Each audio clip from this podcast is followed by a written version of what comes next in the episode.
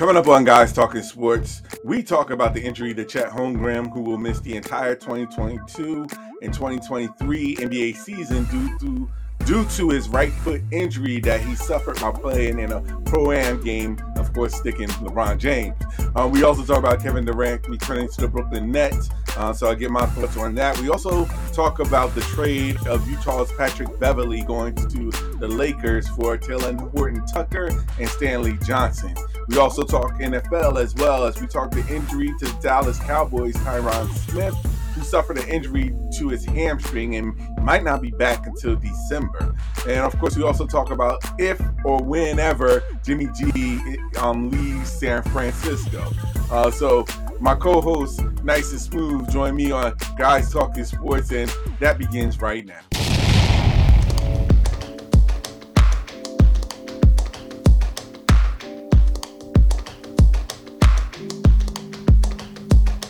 What's going on, everybody? Welcome to another edition of Guys Talking Sports. We appreciate all the love and support out there. We are live now on Twitch. We are live on Twitter. We are live on YouTube. We are all, over the place.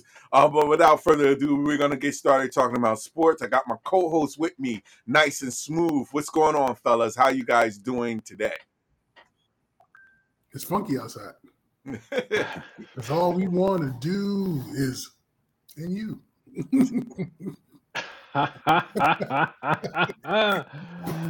Ah, yes, my man. It's all good tonight. Uh, slightly tired. Just drinking a little vino, which is probably not helping the matters at all. So hopefully that'll make me sleep peacefully tonight. Ah, you gotta love a good, good peaceful sleep. Yeah, man. Just getting in from work my damn self. Now we're doing the podcast, so looking forward to talking a little bit of crap. Yes, and this won't be drink champs with um Irv Gotti and Ja Rule talking crap stuff, but they be sports. That alone is just uh, it's too much drama at this stage. But I digress with that. Um, yeah, we have a lot to talk about sports related, so let's get right into it. First thing we want to talk about is the injury to Chet Holmgren of the Oklahoma City Thunder, um, who got injured playing in a league guarding uh, LeBron James. As a matter of fact, I think it's the it's not the Drew League. I think it's called the Pro League or something like that.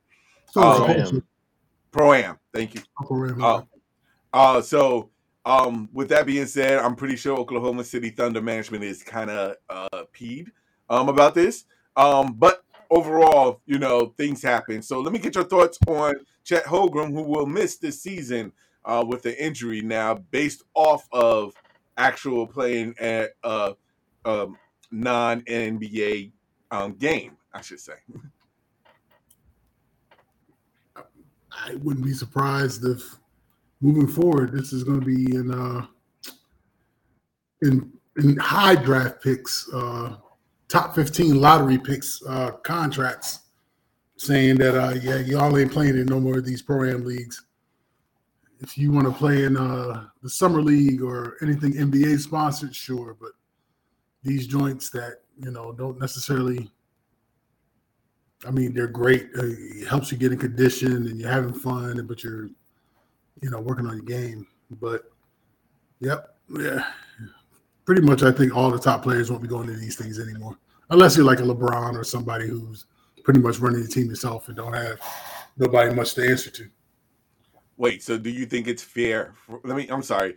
I'll just quick question. Do you think it's fair that LeBron James and top tier superstars are able to do it, other than um, rookies at this stage, and rookies cannot? I should say. Again, I don't. I think this injury to a, a top 15 lottery pick will trickle down to even to star players because okay.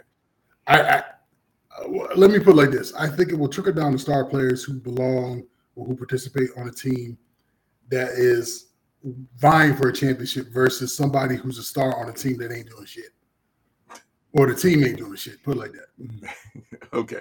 So I mean, Brass is mad at OKC because they have a nice young core, and Chet probably would have been a nice piece. Not saying they would have made the playoffs, but it would have been a nice run to see how the, the team meshes. The team don't mesh now. So now you're talking about he's out all year. He's coming back the following year. And there's no guarantee he's going to sit there and be the same player. Or if he, you know, we don't know the type of player he is when he played one, one, one you know, one season in uh, college. So, it, like I was telling you earlier, I think they this might have set OKC back two years because they really don't know the player that they're getting. So it's going to affect how they're going to draft next season. Yeah, I agree. I mean, know, and like I was, you know, texting these earlier. I mean, you know, I saw the play. I actually saw the play when it actually first happened, and but they didn't know it was going to be something this severe. And when I saw it, I was like, oh, he got crossed over. I thought maybe he might have like tweaked an ankle or something like that, you know, or maybe like just came down a little funny on his foot. It didn't look like it was going to be something that was going to be, you know, season ending. But you know, he tore, you know, he tore a ligament, and um, you know, he's out for the season. But mean, there is hope. I mean, um, there has been some players that have, you know, missed, you know, their first season. Um, Blake Griffin comes to mind. Ben Simmons, um, both who missed their rookie season and came back Well, and Embiid, won. Joel Embiid, you know, Blake and Ben both won Rookie of the Year after they were out the full season. Of course, Joel Embiid, like you said, um, you see the kind of player that he is. So it's not a death sentence, but I mean, the boy was the boy was thin anyway. I mean, this could be a blessing in disguise. It could have him a year to sit. It could have him a year of working out, trying to put on some muscle, some mass. I mean, he can still lift in his upper body. I mean, you know, you the foot is not going to really hurt that much while he's rehabbing. So it could be a blessing that he could try to add on some mass, some muscle. But I agree with you. You know, Ace is it could put them back possibly two years because they had a nice little core they were trying to assemble, and I guess they were playing the long game. And Chet Holmgren was going to be a piece and a piece that you would try to get people to come into the stadium to watch. Mhm. Now, without him, it, it kind of just kind of you know derails that thought process. So now you got to look to where you're going to land into the draft next season. It could wind up and be bad and wind up with the first draft pick next year, and then you can have the first draft pick and the second draft pick both merge into two. But like you say, you you don't know what you what you really would have had with Chet Holmgren until he comes back next year. So you're going to have to plan for what you think you have. Right. So if I'm if I'm OKC, yeah, if I'm the top brass, they're probably pissed. I do think you're going to probably have agents and teams discouraging players from playing in these summer programs. It's still going to happen. It was a very fluke injury, but I can, like you said, I can definitely see agents and teams discouraging, like you said, top five draft picks from participating in this. It was like if it ain't the summer league, we don't want you in. Not even, not even going to the Rucker. uh, but sorry, so let me ask you a question. Let me ask both of y'all a question. Do you think that somewhere, because I know that the collective bargain agreement is going to be coming somewhere soon, um, because of this injury, do you think that there's going to be a change in how contracts are suited for um, not just rookies, but for all NBA players who um, participate in these summer leagues, non NBA summer leagues, like the Drew League or the Pro Am? Um, maybe if they choose to, you know, where they protect the teams protect themselves from the players.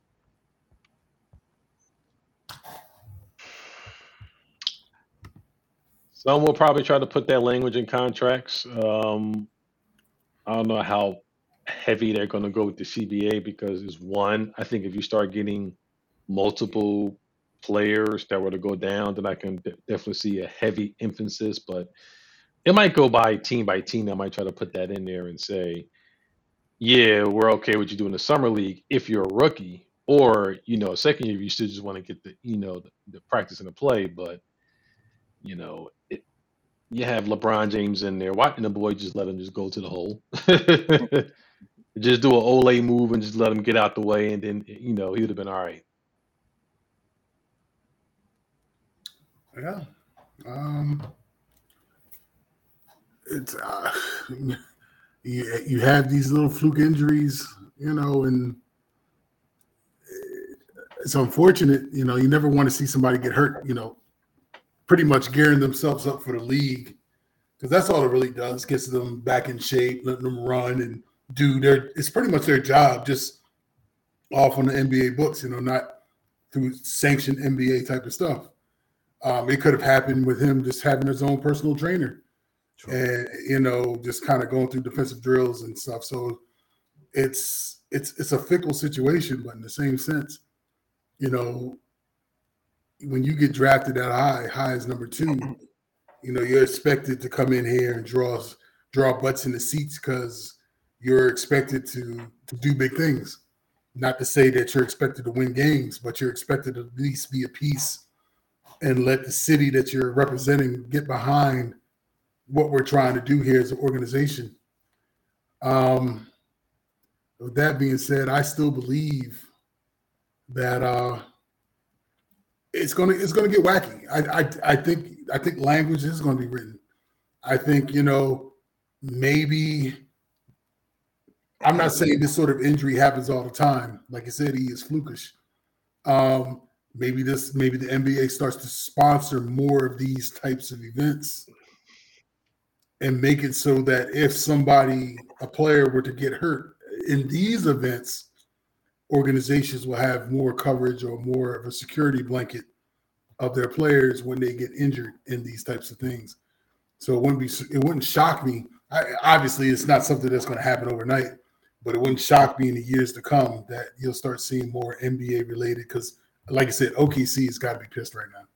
You know, because now they're going down the same line as uh as our boy down in New Orleans. You know what I'm saying? Like, though he got hurt in college and he got hurt while playing in the league, it's still a big time player that they had to sit there and watch him sit all of his second year, pretty much. You know what I'm saying? So I think they're gonna they're gonna start going down these lines. I think they're gonna just start doing stuff like that where, you know, like football. You're gonna have organized team activities. You're gonna start having all these sorts of things going throughout the summer to eliminate these programs. Yeah, and, and I think about eh, more. You made that comment, is I do think they'll they may not tell them they can't, but I think they'll highly discourage and maybe, like you said, put something in a contract that uh guard them and saying, hey, if you do this and it's not a sponsored NBA thing, then maybe you'll get all your monies that you're owed the first year, or maybe something to happen. Because I'm thinking about because I remember when Paul George got you know you know broke his ankle in the um, U.S. Olympic um, you know trials, or whatever they were doing to practice. A fluke injury. He just went for the ball, came down, got his foot wedged right underneath the um the goal, and snapped his ankle in half, and he was done for the whole season. So, mm-hmm.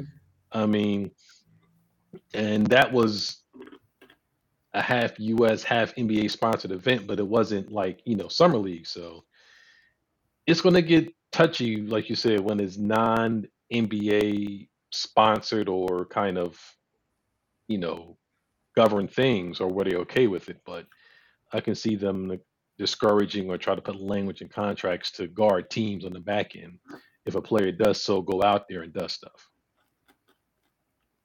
And do you think that I mean, and you think that's I mean fair for the players um at this stage because you know any I mean because of their past history, no team has done that to this particular point yet. Um, so do you think it's going to be something that the players will eventually? Do you think the players will eventually be okay with that? I guess from a contract standpoint. I think you know the the Players Association, and I'm, I'm sure this is something the owner is going to sit there and have conversation about, because, like you said, he Chet Holmgren is is is is, is little you know frail. You know, he's light of weight. He's got a Kevin Durant type of build, um, but looks even lighter than Kevin Durant, which is kind of scary in a sense. Kevin Durant, you know, he, that's a skinny bro right there. Um, so I don't know what kind of mass, I don't know what kind of muscle he could put on that will affect the way he plays his game. Um, but something's going to have to give because it, eh, these players nowadays they're bigger, they're faster, they're stronger, they're putting a lot more torque on their knees, their ankles, their legs. Stuff is more, you know, injuries are happening at a faster rate nowadays. Um, and these owners or governors or whatever they want to call themselves nowadays want to sit there and protect their assets. Bottom line is Chet's not playing. I'm sure the OKC fan base was looking forward to seeing Chet play, and now they don't see Chet play. Owners mad because now play. You know, people are not coming in uh, into the uh, arena to watch OKC unless it's a big name player coming in town, you know, as an opponent. So I, I, it's sad, it's unfortunate, but don't shock me if you know more NBA summer leagues start to exist and things of that nature. You know, and they'll say, look, it's either you play in these sanctioned leagues or you run risk of forfeiting money if you should get hurt playing somewhere else. It's up to you. You know, the majority of the players in the league don't make money like that. I mean, I don't know if there's that kind of language in NFL contracts or the major leagues, but you know, you hardly ever hear of these guys doing anything outside of, you know, you know, NFL or you know, in a major league sanctioned events. If it ain't once the off season is going, they ain't doing nothing. I mean, they, they may work out, you know, they might That's about it. Right, right. They'll do stuff like that, but they're not they're not getting together and playing 20, you know, 11 on 11 football with pads on. No, they ain't. They're not playing. They're, they're damn not even playing flag football. I mean, Nope. you saw how pissed they were getting at Lamar Jackson when he was at one of his um, you know, kids camps, and he was running around in the sand and throwing stuff. They were they were tight about that. Exactly. So you know, none of that stuff is going to fly. So I, it would not shock me in the least if major if, if baseball players are playing in in Mexican baseball leagues or they're playing in fall leagues or something like that. It's because the organization said go there and play, and we'll pay you.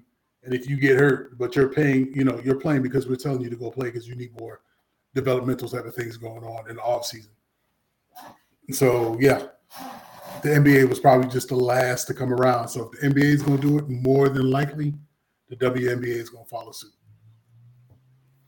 But you know, definitely after the whole Brittney Griner incident, they're probably going to tell people, well, they're going to have to put put up more money to discourage you know players from going overseas. Right? Exactly. Exactly. It's not like they don't got the money to do that. It's funny about the NBA. So the NBA, if they really want to make it happen, they can get these jokes played. So I don't understand why they they being so cheap with the ladies. I understand it doesn't draw a large crowd, but it's still a very popular sport uh, within the U.S. It's you know not as popular as soccer, but you know hell. I mean, quite frankly, that what they could easily do is have uh, some type of agreement with these leagues that are out there now. Like Mhm. you would think that by now, with the Drew League and the Pro Am, that the NBA could have some type of agreement to say, okay, we'll allow the, our players to play in these leagues, you know, um, but we want some type of something in return. Um, we'll give you the okay, but we want some type of maybe advertised revenue or whatever the case would be in return. Um, you would think that there would, should be some type of partnership that was already committed to these leagues already, but right now it seems as though it's not. So No, I know. Yeah, um, I'm very interested to see what the NBA does going forward, especially with the b- next bargaining agreement, because I just don't see them s- sitting idle in regards to stuff like this. Um, and I know that this is something of a risk for them. Yeah, that next collective bargaining agreement is going to be real interesting because the owners got a lot of gripe. I'm not even going to get into Kevin Durant, but it's all around stuff like Kevin Durant and other players have pulled. So that's going to be a very contentious, uh, contentious um, meeting when the contract is up. Definitely. Speaking speaking of Kevin Durant, our resident Brooklyn Brooklyn Nets uh, commentator. Uh, And I wasn't going to go there, Al, to let you know. I. I. I, I I'm just curious. You know, I don't know. Obviously, I'm here in Maryland. I can only get what the national media is talking about. Mhm. But being up up in Jersey, close to uh, close to Brooklyn, what is the real deal as to why Kevin did what he did? That- Was he really legit trying to push the envelope to see if he could leave? Because I don't understand if you're so adamant and you're you're telling management up to a point the the, the, the GM and the coach got to go, or I go. You know, you being very bullish about what you want, and then all of a sudden, two weeks later, you're like, "All right, man, I'll stay." You know, like, like what was the whole point? All right. Um, I, I was really gonna jump into the Patrick Beverly trade, but since you mentioned this, I I I will say this. Um, I think that what it was was I think Kevin Durant basically, he, you know, obviously he wasn't happy about last season. It's, is just called out season with so much turmoil with James Harden trade, um, with Kyrie's situation with the um, COVID nineteen, and the way things were after you know when he got injured, he wasn't happy with last season. Mhm. Okay, um, I think that he it was just the fact that there was no communication in regards to between him um, and management. I think that's really what it boiled down to. I think it was just a lack of communication. Um, now again, and I'm not gonna, I'm not gonna, you know, go back up and down about it. Um, I just think that overall, um, it just needed to be re, re had to be reiterated in regards to what the Nets as a franchise is trying to accomplish with KD. And I think that that's really what it was. I think overall, the whole GM head coach ultimatum, I think it was just, I, I, and like I said, it's just my personal opinion. I, I don't know KD. Um, I just think that that was something of of a way to try to get out, even though that that wasn't going to work. Um, unless, of course, KD was on his last year of his contract or something like that. Um, but the fact that he was so locked in for the next four years, um, it made him kind of almost untradeable to the marketplace because the Nets wasn't going to trade him just for just anything. Um, they truly wanted a superstar in return, which is why they stayed adamant in regards to what they wanted in return for KD. Um, and quite frankly, no team was giving them what they was looking for. So if that's the particular case, and a lot of people, media wise, are telling them the Nets need to just say, You're not going nowhere. You need to stand pat. Um, if he doesn't want to play, then let him sit, whatever the case may be, whatever, whatever, whatever. Um, I think what it was is that Nets management came up and was like, Look, we can't have this going forward. We need to come to some type of resolution. Because that's because me personally, I was thinking like, you know, KD is in LA practicing with Kyrie but no one has made an olive branch to try to get that resolved until I guess Nets management with Joseph Tsai, both the GM and Sean Marks and um, Steve Nash um, flew to LA because they wanted to see what we can do to try to resolve this situation. And to at end point, it worked because now, you know, KD is like, you know, I'm rescinding everything. I'm not going to, you know, who knows what the reason why KD um, was in that particular time wanted to request a trade. Uh, who knows why he rescinded him at this point? Whatever the Nets management did, they resolved the issue. Uh, so at this particular point, it's the it's a good thing um, because not only did the Nets resolve the issue, it also showed management that every player does not have the final say of where they want to go, and that even the best players um, if they have issues or gripes or want to be traded, maybe they can be talked off their legs to come back to the organization. Mm-hmm. And it looks like the Nets accomplished that. So I know a lot of owners are praising it. I know a lot of Nets fans is is happy about it um, because now they can focus on what they can do in regards to trying to bring a title to Brooklyn. So I think overall, I think that's just really where it boils down to. Their communication needed to improve bottom line. And it looks like now they came to some type of agreement where that in where that communication has improved. Now it's just a matter of showing proof. So is this a carryover to Kyrie as well, or they're just saying Kyrie's just gonna play off his contract and just kind of go from there? Well, I think that's part of the communication. I'm pretty sure that they was like, look, I get what you're trying to accomplish with Kyrie. He does he is warranted a new contract. But you also have to understand the situation that we had last season can't happen again. So you have to. I'm pretty sure they was like, you got to give some leeway. That of course, this situation with Kyrie Irving shouldn't have gotten to where it should have been. And right now, he's in a season where he has to show and prove. If he does everything that he is supposed to do with no questions asked, and you know, he did everything from his standards, then I'm pretty sure the Nets will re-sign him to a bigger contract. Mm-hmm. But he has to show and prove. And I think that that's again goes back to the lack of communication with Nets management and letting KD know where they stand. Because overall, their KD is thinking that you guys are not giving my boy a contract that he deserves. But there's a reasoning behind it, which I think that's why the communication was missing. Um, that's why when they all got together and made this joint statement, I was like, okay, at least now y'all communicating back and forth and know what's going on. And mm-hmm. even if you had to bring in um, Rich Klein, your agent in, at least now everybody's at the table knowing everything. So now anything that you have gripes about or KD has gripes about, we can work on trying to rectify that situation, rectify that issue together right. and not separate.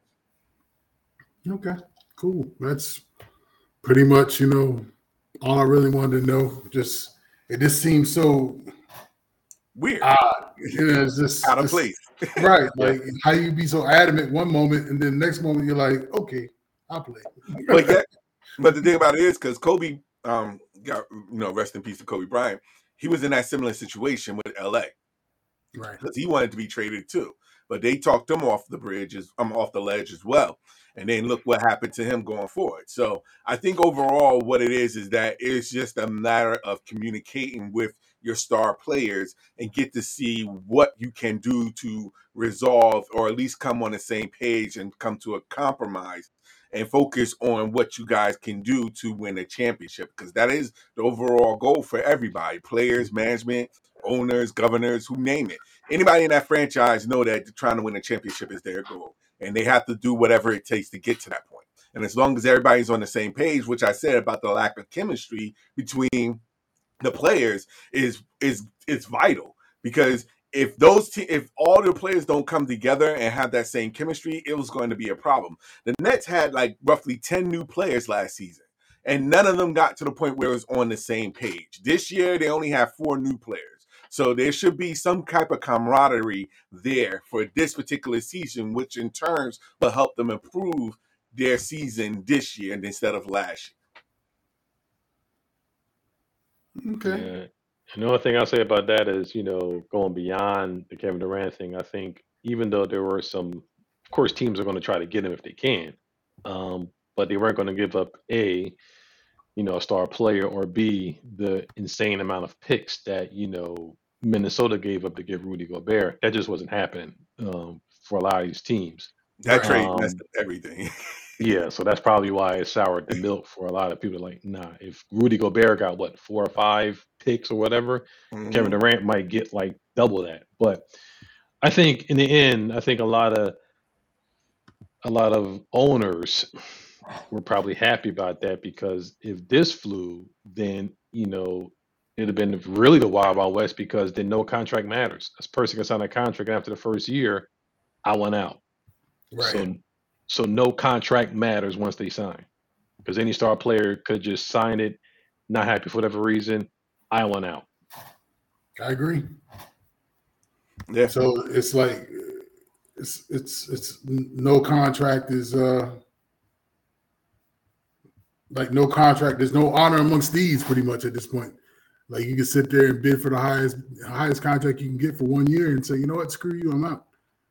Yeah. I think I think the buck stopped with James Harden. Period. You know, personally, I think Harden did what he did these last couple years, and forced him way forced himself where he wants to be, and almost forced himself out of damn Philly here. This, if he didn't resign and do whatever, but I think he got the he got the message as well. It was like, look here, dude, you ain't going nowhere, so you might as well either suck it up or don't play. Yeah. And, and that's why he he took that little pay cut so they they can go out there and and uh, try to sign some more pieces but then he's going to turn around in a year or two and try to jack up the price again. But I don't think he's gonna. I don't think he's gonna get what he what he thinks he deserves after another year or two because he's getting older. You know what I'm saying? I don't care how much weight he loses. He's he's getting older, so he ain't gonna be putting up the monster numbers like he was before. So he might as well just get just understand that you are the number two option on this joint. Embiid is number one. You are number two, and and soon you'll probably be the number, number three option if Maxey and some of those other players start developing, you know, other teams will still fear you because of who you are, but you're not going to be that that guy. And outside of Kobe and Jordan, they ain't no that guy, or maybe LeBron. Ain't that, you know, as as of right now, you know, KD's getting up there in age, but he's not there yet. There is not that guy that can sit there at the age of 37, 38 think you're going to command thirty or forty million dollars a year. Yeah, and but the thing about it is with James Harden is he has an he has an scapegoat, and that is um Daryl Morey. Because right now the owner will, as long as he's best friends with him, no matter where he is, as long as he is like a GM or whatever the case may be, he they will move heaven and earth to bring in James Harden. Um, and I say this with the utmost respect because Brooklyn Nets wasn't going to do the same thing, um, wasn't going to repeat that process with KD. Mm-hmm. Um, only reason why James Harden was pretty much was gone was because Daryl Morey was willing to give up everything. Ben Simmons, you know, Seth Curry, Andre Drummond, some picks. Like they gave up the farm um, to bring in James Harden. But if it was any other player or any other manager or GM, they wouldn't have done that for James Harden. They would have tried a low ball just like every other play. I mean, every other team try to do with KD. So mm-hmm. I, I think that overall, it's just the fact that number one, the Brooklyn wasn't going to try and do that same thing that happened with the, the issue with James Harden. They wasn't going to repeat that process with KD. Um, I think they learned their lesson from that James Harden trade. Like, right. okay, look, we we now know that we can't continue doing this um, at this stage. So, mm-hmm. I, like I said, I think overall the communication needs to be handled. Chemistry and communication is key. That's the only way that you're going to be able to have your star players understand where you're coming from, and you would know exactly where they're coming from. So, agreed. Um, but I'm not going to talk more about Brooklyn Nets. Uh, I digress. Um, their focus right now is to just be on chemistry wise. Oh, I, I, know you say you didn't want to talk about the Nets, but this one last question. This ain't this is not KD related, but this yeah. is more Ben Simmons related. Uh-huh. Um, do you believe now that the the Nets have kind of weathered the storm a little bit? We understand KD is not going anywhere. We understand Kyrie is pretty much stuck until at least trade deadline. Um, do we believe that Ben Simmons can at least be a, a, a, a, solid number three option or at least a number one defender. I, I mean, because it was really looking like at one point it was possibly going to be Ben Simmons' team with a cast of whomever the hell the Nets could probably put together at one point. But now that we kind of quieted the storm, do we, you know, what's the word on Simmons? Is he actually? I heard he's healthy. Like the surgery went well. He's practicing, but is he? Is he good? You know, right now he's right now he's um oh, I believe he's okay to do three on three drills at this point. So I think that's what they're focusing right now. Mm-hmm. Um, right now they're he's progressing. Um, eventually he's going to start doing five on five drills, five on five practice. Um, the goal right now, rumors is is that they want Ben to play the five, um, which is going to be an interesting theory, um, considering the fact that they got Nick, Nicholas Claxton there. So I don't know how they're going to do this um, because, quite frankly, they still got one more person that's going to be in the mix as well. Um, that's going to get minutes, and that's Joe Harris. So, um, they're going. They're they're right now are working on what they can do, hmm. and they're going to play it by ear at this point because, quite frankly, without I mean, KD and Kyrie still in LA, while everybody else is in Brooklyn practicing or running drills or getting themselves in shape ready for the season. So it's I'm like I said, I'm curious to see what they're going to do, but as of right now, it's just the status quo. Everybody's progressing mm-hmm. well. Um, we'll see how things play off um, when the time comes. But I will tell you this: um, I'm looking forward to the first game because not only does Ben Simmons play, but Zion is back. So I'm very curious to see how those two uh, those two come back in comparison. And the only calendar I'm the only schedule that I'm looking at, the only game that I'm looking forward to is when um, the Nets go back to Philly. That's the only game I'm looking. looking you want to see how they how they're going to attack Harden and all that good stuff? No, no, no. no it's the opposite. How opposite. Philly's going to attack Ben. Oh man, true. I mean, to be honest, I, I already know. I, I know. I already know Kyrie got that bullseye. No matter when they play Philly, because that whole situation with him and, and James Harden is that's that's there. But I digress. Um, that's the only couple of games that I'm going to be looking forward to at this point. At this point, I just want to see everybody remain healthy and how they're going to run, th- what system they're going to be identified as. Mhm. But it is what it is. We'll see how that plays out. Yeah, truth be told, you have absolutely no idea what you got with Ben Simmons until you get him on the court in a live regular season game. At this particular point, Mhm. Exactly. you have no idea. Exactly. I mean, you, to be honest, I have no idea with Joe Harris. So, like, those are the things that we, it's the unseen. I, I think a lot of the intrigue is the fact that a lot of injured players are actually going to be playing games. And I think that's what's going to be the start of the NBA season. A lot of key players returning back from injury. So, Nets, We'll keep your expectations low on Ben Simmons.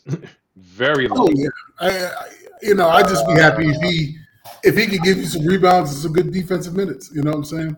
well, to be honest, the, the expectations are already high with Ben Simmons. And it's not because it's not because and it's not because of the offense. Defense, It's because of defense. yeah, That's really what it boils always down. been a plus defender.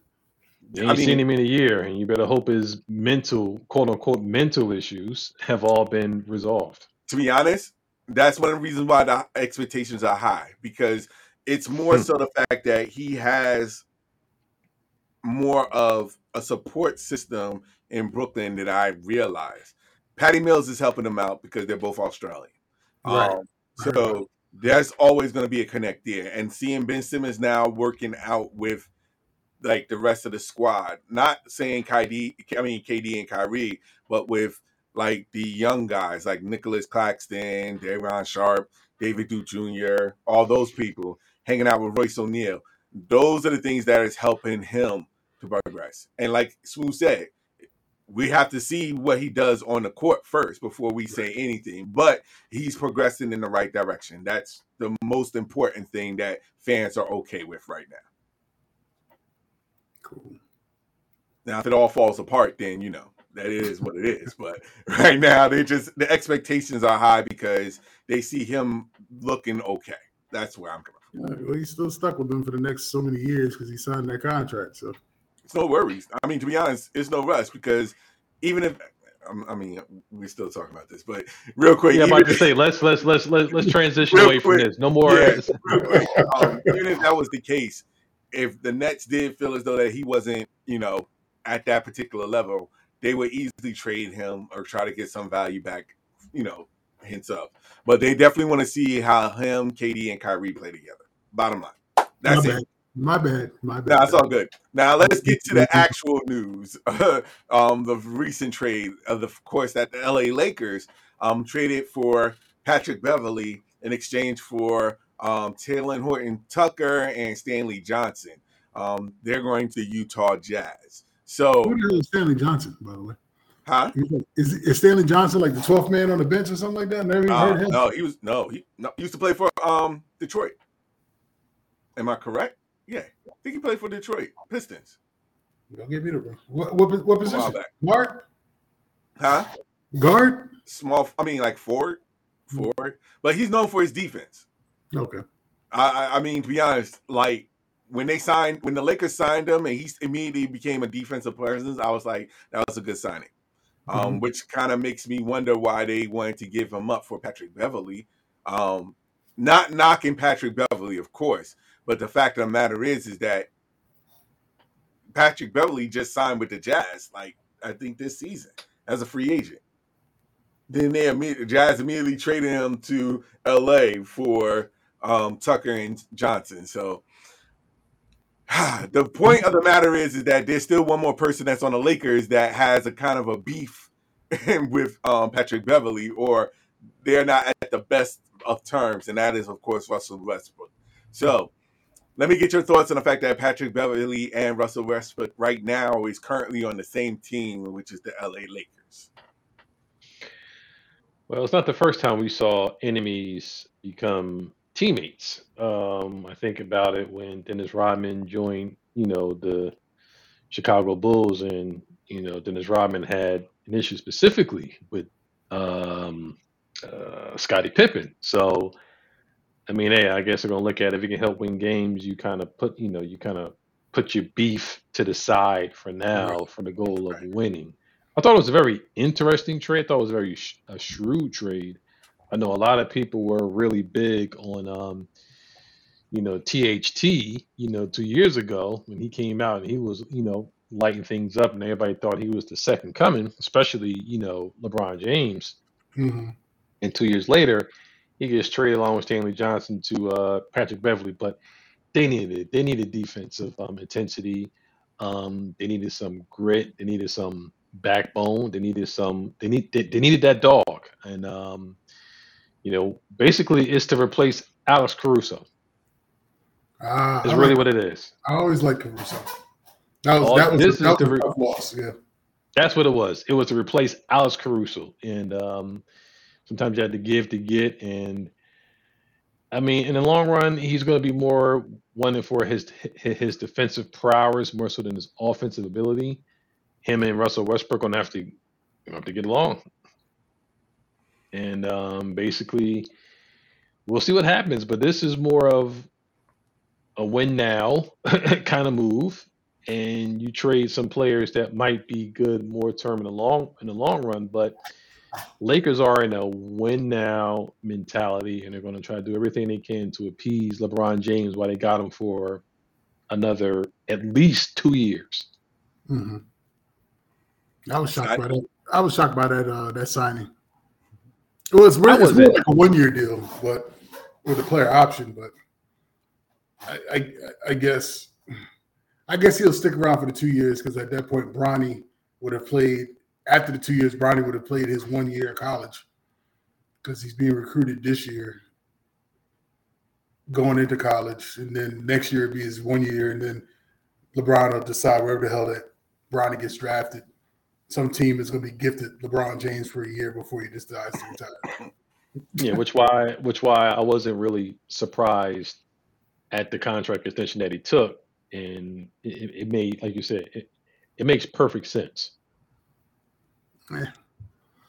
I mean, all right. So, the, real quick, I'm getting back to the trade. I say this because um, a lot of Lakers fans are, quite frankly, upset really? about the trade. Um, not for the fact that they're getting Patrick Beverly, but more so because of the fact that the Lakers had the opportunity of keeping Alex Caruso, but instead decided to keep um, Talen THT um, instead. So that's why Alex Caruso ended up leaving to go to Chicago because they wasn't willing to pay him. But yet, in the long run, they ended up trading him a year later, THT, for Patrick Beverly, who is now an older version of what Alex Caruso could be, could have been if they would have kept him. Mm-hmm. So um, I think a lot of people is like at just the GM of the Lakers dropped the ball um, on this one, at least from what I'm hearing from social media. Now, what I'm thinking is that right now the Lakers are trying to make right, like you said, because of the extension that they signed for um, LeBron James. So when win now win now mentality, and quite frankly, Patrick Beverly is that dog that will hold everyone accountable. Which one of the reasons why I say he's one of those. I add him into one of those people that will hold teams, teammates, players accountable for things if they don't, you know, because everybody's trying to win, and he's that dude that will call out anybody, even LeBron James, to try to win. Mm-hmm. So, um, I think it was a, like I, I agree with Smooth. It was a shrewd move. Bottom line. I mean, I, I don't I don't dislike it. You know, bottom line is, you know, I understand that Russ had a bad season, but damn, I talk about the rains and pours on this fool, boy. Goodness gracious. Like he can't catch a break. Like, you know, it's like a player can have a bad season once in a while and still, you know, overall look at his game as Russ is going to probably be a Hall of Famer based on the stats that he put up. But the dude had one bad season, probably pressing because he's back home in LA, probably trying to show that he's that that guy, you know, and just didn't gel very well with the Lakers. And damn, it's like he just keeps continuously just to get shitted on. It's it's it's, it's unbelievable to me. It, personally, I think Russ screwed himself when he left Washington. I thought you saw the best type of player Russ was alongside Beal. You know, he complimented Beal. He understood that Beal was that dude, but he was still giving you 20, 20, 12, and like eight every game. And that's what more could you ask from a point guard coming out there, giving you all that intensity, all of that energy, all that defensive uh, uh, presence on the floor. I, I, I think that the lure to come home and possibly win a championship screwed him. And I think, and I'm hoping that other players see unfortunately, the demise of a Russell of a Russell uh, Russ Westbrook. I'm sorry, uh, Westbrook. A demise of Westbrook. Not so much of like a, a demise of his entire career, but a demise of his, uh, the, the demise of what he established so far in the league. And considering he's still pretty much kind of in the prime of what he is, he's not that old, but he can still go out there and really put in some work. And he screwed himself by trying to join a super team. And I just hope some of these younger players who think that they pride themselves to be like a, a Westbrook S type of player, to give 110%, to be that guy, and look at what he what he did to himself and be like, you know what, nah, maybe it's not worth it trying to go that route to to to build a team that way instead of staying where I am and hopefully with the right pieces coming into play, that something special could happen. So I hope with all of this, with the, the, the trade for Beverly, that Russ ends up somewhere where he's actually wanted, welcome, can play his type of game, cut down on some of the silly shots. Understand, I mean, he does take some ridiculous ass shots. I mean, what's this called? a spade a spade, you know what I mean? But understand his strengths and trust what you have around you, and hopefully something special might happen. And I think Washington was on that on that line of really being something special because I think they were in the play they were in the play in, but didn't make the playoffs if I remember correctly.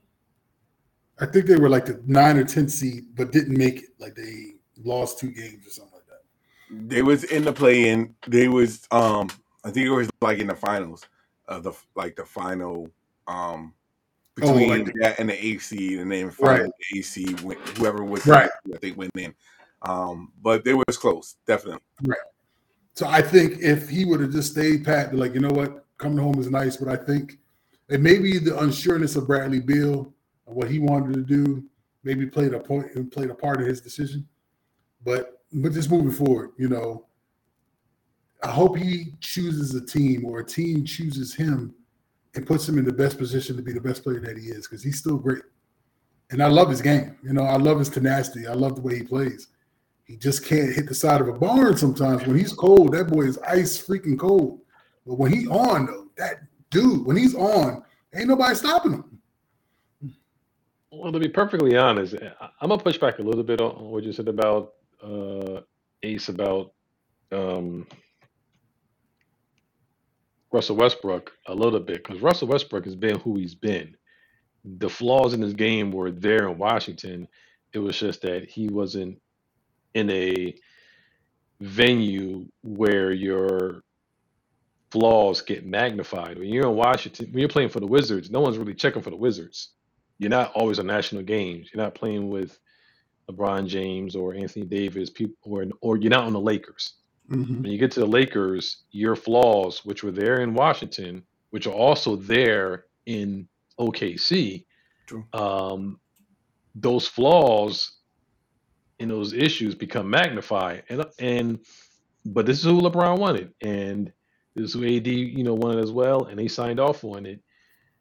My problem is is that they didn't have a coach that was strong-willed enough that didn't have the backing of not LeBron James more so, but didn't have the backing of your GM and your owner to say, no, you're going to come off the bench and you're going to play we don't need you to play like you played in, you know, for the Wizards. We don't need you to play like you played for OKC. I need you to play like this. And he and he basically, you know, play like he tried to play and it never meshed well. I don't now moving forward, Darvin Ham, We'll see. I mean, we'll see if he's going to have the backing to tell Russell Westbrook, if you start sucking, you're coming off the bench. Mhm. and you're going to have to s- swallow your pride. I know you were a league MVP. You know, you had a, you know, you average a triple double for entire season, but we don't need you to be that guy here. We need you to be a different kind of guy here. Uh, we also need, we really need to need you to be a Manu Ginobili for us, like he was for the San Antonio Spurs. But you know, the dysfunction of the Lakers last year, and that, and let's be honest, the dysfunction is still there. it's still there. I mean, they got Darvin Ham to kind of put, you know, try to make up over it, but the dysfunction is still there. Actually, And I still, it may be worse. and I think is not going to be any better. And I can see that Patrick Be- is shrewd, but this Patrick Beverly thing could blow up all over, all over them. No, I completely agree. Um, the- which it goes back to the team, team chemistry thing. Um, I think that overall, Russell Westbrook, I, I, I agree with Ace. I kind of feel ba- sorry for him at this point because it seems as though like everything is going against him um, Right. at this stage. But like Smooth said, like you, this is your opportunity to do something that can make you stand out. Um, be a team player. Um, do what you can to rank the assists. Be that pass first person at this stage. Do whatever it takes for that. Darvin Ham is, has complete, um, okay. I mean, complete. What's the word I'm looking for? Confidence in you to do whatever it takes to make the team successful. And I think Russell Westbrook overall will do whatever is necessary. Um, I don't think that he is oh happy with everything that's been going on recently, but I don't think that it's going to stop him from doing what he can do to contribute to the Lakers. Uh, so again, this is just an interesting nugget to what is always going to be what is all, already going to be an intriguing season. Mhm. Oh yeah. So, um, but so let's move on. Um, step away from the NBA because we could definitely talk about that um, going forward. Um, but um, NFL is about to kick off, and we have some news um, in regards to uh, Dallas Cowboys standout Tyron Smith um, suffering a fracture um, in his knee. Um, sources said that he should be I thought it was a hamstring. or a hamstring tendon um, that sits at the back of his knee was pulled off the Oof. bone. Pull off the bone. Yeah. Yeah, and he needs surgery. Um, sources say if he's back at all, it'll be in December, uh, which is really a tough blow for Dallas Cowboys. Um, but it opens up the question in regards to the NFC East: Is it now an open wide um, competition for all the teams in NFC East because of the setback Dallas just had? Had just had. I mean, just happened to Dallas Cowboys. At this particular point before the season starts, open? No. I would say it's still, in my opinion, between the Cowboys and the Eagles. I don't know if that's going to make the Eagles a little bit better. I think Cowboys have the better quarterback. Um, I think the Eagles might have a better overall team, um, but I don't think it's it, it's open for everybody. At least as it stands right now before the season starts. You know, we will have we'll see after the first month. You know, who is playing better than we thought, but I does think this kind of it's not going to derail the Cowboy season, but I think it does limit their ability to rush to make Zeke that make Zeke that that that, rushing specialist that he was a couple of years ago. So it might take away from their offense and change it up a bit. But no, I think it's still between the Cowboys and the Eagles at this particular point. Hmm. We all know that when it comes to the offensive line, your your offensive line really pretty much comes and goes by how well your left tackle plays because that's that's the position that covers your quarterback's blind side. So it's unless he's left-handed, then obviously then it's the right tackle. Um, I think this will be. Uh, I, I don't think it'll be a, a, a blow that's going to set Dallas back, but I do think it's going to be a situation where it may throw Dak off a little bit. Um, obviously, it, it will set back the run game a little bit. Um, maybe depending on who they can go out there and get in free agency or possibly trade for, I don't know. Um, if Dallas truly believes that they are a team to reckon with in the NFC, and they feel as though that they their squad is solid enough to to make noise come playoff time, maybe they they do have to go out there and trade for a an above average left tackle because you're not going to get an elite left tackle because I don't think that Dallas wants to give up elite elite prospects or elite uh, capital to get somebody of that caliber. But if they want somebody that's above average, they're going to have to come off for something, and it's going to be like a one year rental, obviously. Um, so with that being said, I think I don't think it'll mess with the run game too much. I think Zeke is who he is. We understand that running backs in this league, you're lucky. You're not going to find the Emmitt Smiths. You're not going to find the Barry Sanders. You're not going to find those guys that can run the rock for eight to 10 years solid and then start to break down. It's just not that type of league no more. I'm not saying Zeke isn't possible, you know, Zeke isn't a great running back, but I think um, he's not as shifty as a Pollard. So I think I think what they'll probably end up doing is focusing Zeke up the middle and to the right more, and not and probably use Pollard more to the outside towards the left tackle just because he has more speed and he's more elusive. I think what it really boils down to is is Dak, because now if they don't go out there and get a, a premium left tackle, then if they're going with their backup and the backup isn't as up to you know above average at least, Dak is going to be off a little bit in his passing because now he's going to he's like Sam Darnold see ghost. Dak is probably going to hear footsteps in his head, thinking that the DN or tackle is closer to where you know to him than where he really is. So I think this might throw off the pass game. But is the Cowboys smart enough to adjust the pass game to make it a, a scenario where the ball comes out of Dak's hand quicker? Yeah, and I think they already went on a record that they weren't going out to get anybody. They're going to is next man up scenario. So they did draft some linemen in the draft. So I think they're going to try to do like a little mix and match. So I think as of right now, they're going to go with what they got. And and, and anybody good that was out there is already signed. So right, the Jets got the the the, the, the best next one that was there. They already signed them uh, when their uh, went down. So yeah, I don't I don't know how I feel about that. Um, especially if they're trying to claim that they came off of a 12 and 5 season last year and they think that and they think they didn't play up to up to par based off of injuries. Well, your your offense is only as good as your O line. And if your best O lineman is out, yeah, things ain't gonna be all that great. Now, hell, they could probably prove me wrong and just go out there and kick ass all season long. And if that works mm-hmm. out to and you know for them, then so be it. But I don't see it happening just because you, you, it's hard. when you have an all pro left tackle like that, it's it's hard to, to replace something like that.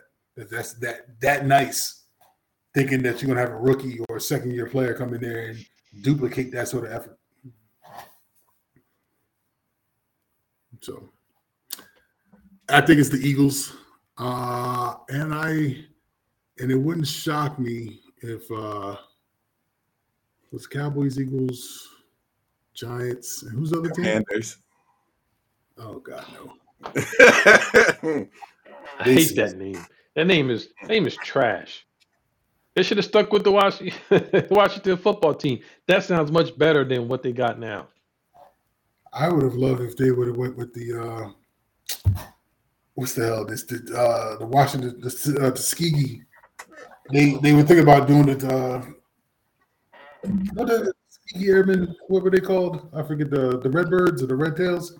I think they were going to try with the, the Red Tails.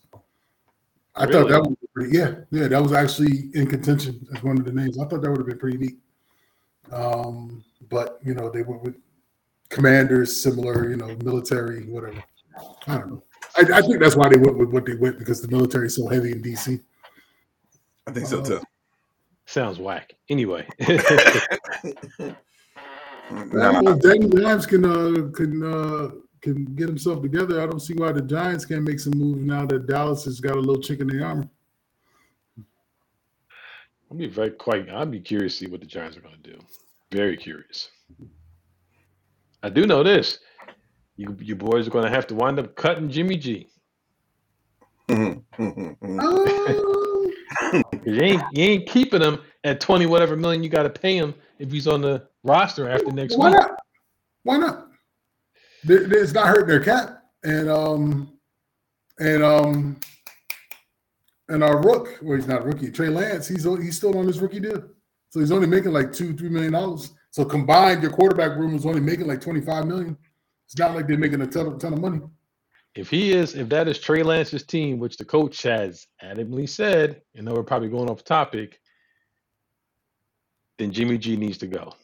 Don't have anything. Don't have any issue. You don't want to. You don't want to create a quarterback controversy where we don't need to be. Get rid of him. Same way Kansas City got rid of Alex Smith. Now they found a willing partner to take him. But if you can't find a willing partner to take him, then just let just cut Jimmy G and, and let him go. And and give the keys to Trey Lance. Well, Actually, already gave it to him, but give it to him without any fear of a backseat driver. Well, if Jimmy G wasn't such a, a uh, an above average regular season quarterback, but a suck ass playoff quarterback, he'd be gone by now. he'd be gone.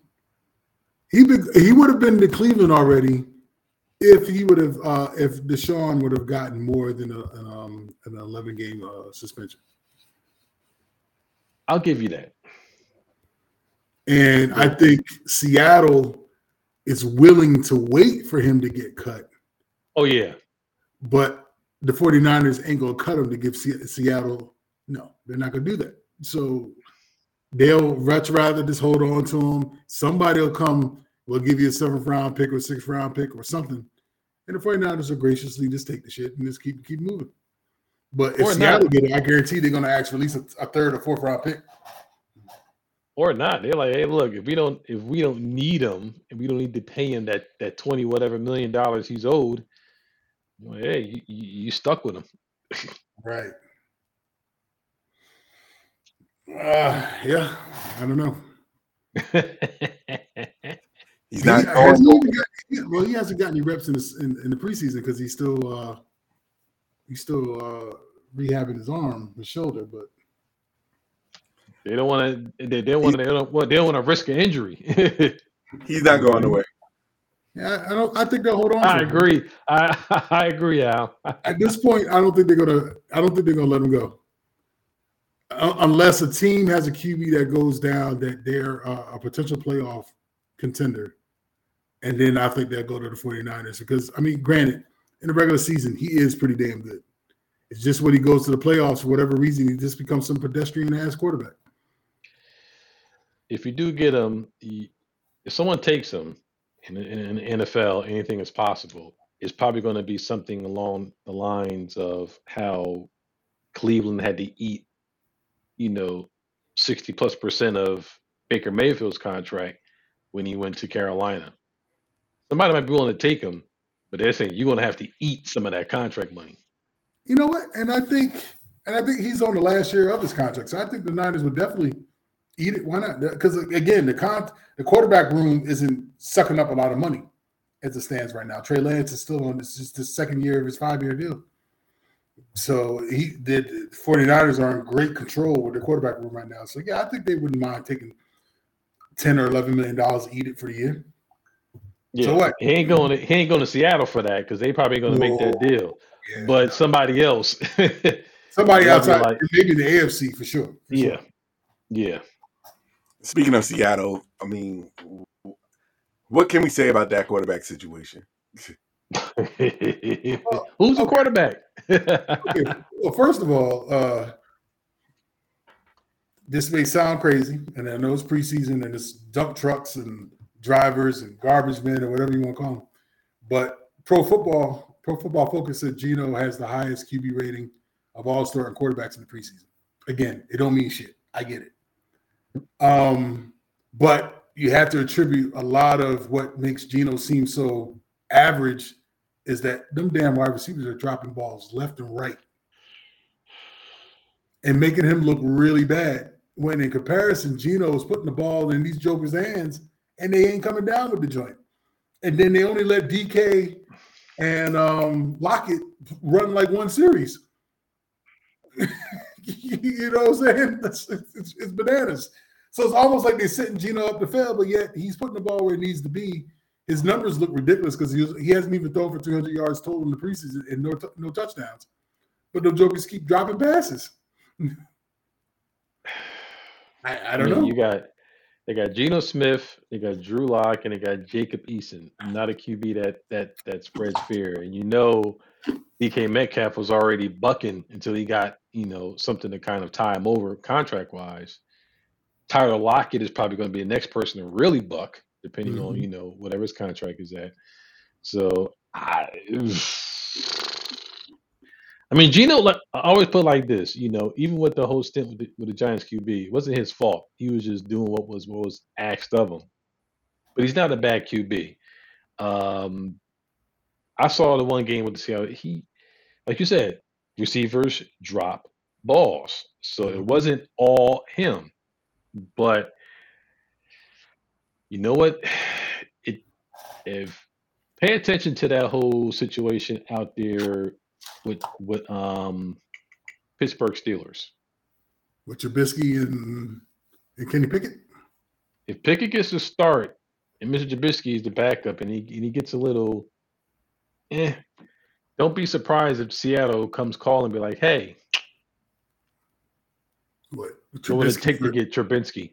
What give you Lockett or Smith and and, and not Lockett, uh, Drew Lock or Geno and some picks for Trubisky because they're gonna want picks.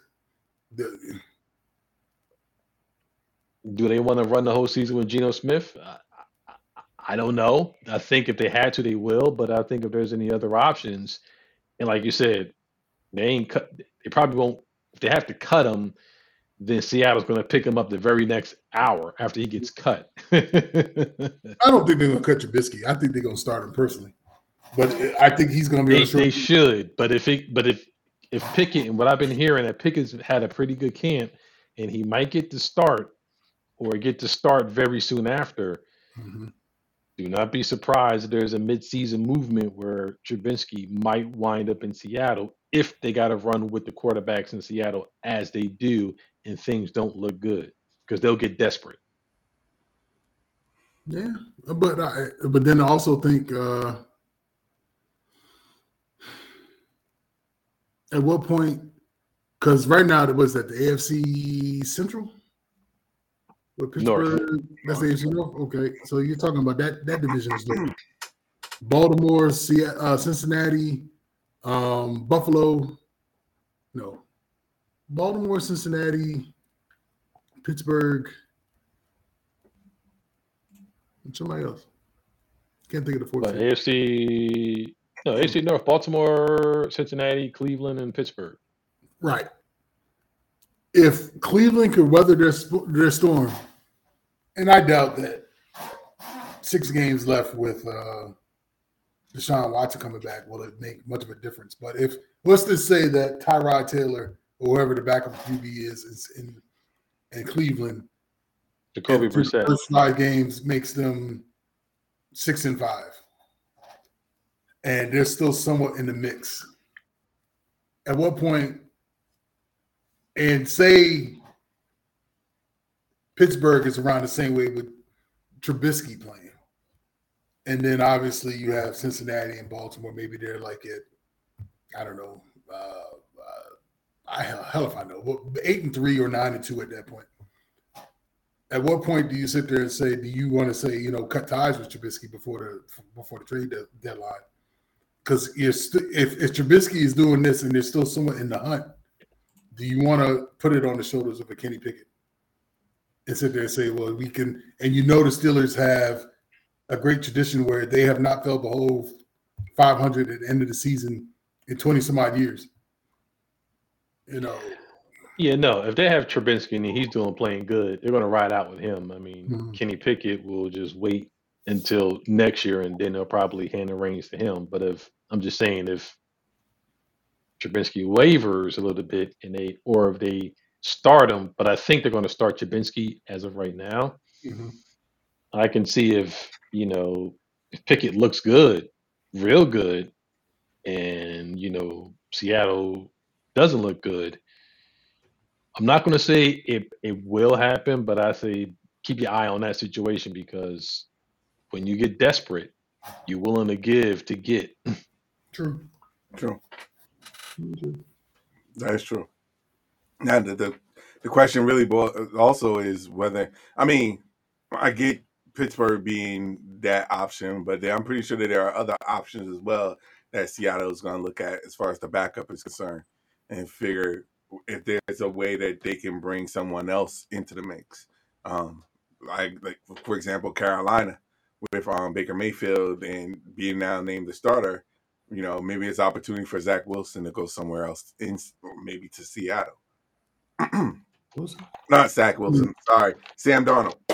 Sorry, had the Jets in my mind. Um, Sam Darnold to um, yeah. Um, so we will see. I mean, we definitely have a lot to, to talk about because with the injuries coming into play and everything, we, we we will see how the NFL goes in this final preseason and getting ready for the NFL season. Um, but we can talk about that all. We are definitely out of time. Um, so fellas, let them let, let let the people know where they can find you at. Uh, you can find me on uh, Snapchat, Twitter, and the Gram, J.E. Ross, the number seven. You can find me on Twitter at uh, CatDaddy1963. That's CatDaddy1963 on Twitter. And of course, you can find me on Twitter and Instagram. I am Al Qualls. Twitter Instagram. I am Al Qualls. You can also catch Guys Talking Sports on YouTube Live, Twitch TV, uh, Twitter Live. We are all over the place. Um, you can also search Guys Talking Sports on the podcast, um, and we are there as well. Uh, we'd like to thank everybody for checking us out. Make sure you subscribe to those channels as well, whether it's Twitch, whether it's YouTube Live, whether it's Twitter. Um, also, subscribe on the podcast. Make sure you give us a thumbs up. We appreciate all the love and support out there, all the questions that was asked. We appreciate it as well. Um, but we do have to go and catch us next time as we still continue to talk sports. Um, but we appreciate all the love and support out there. So until next time, God bless. Have a good, blessed week. And we'll catch y'all again next time next week. Deuces.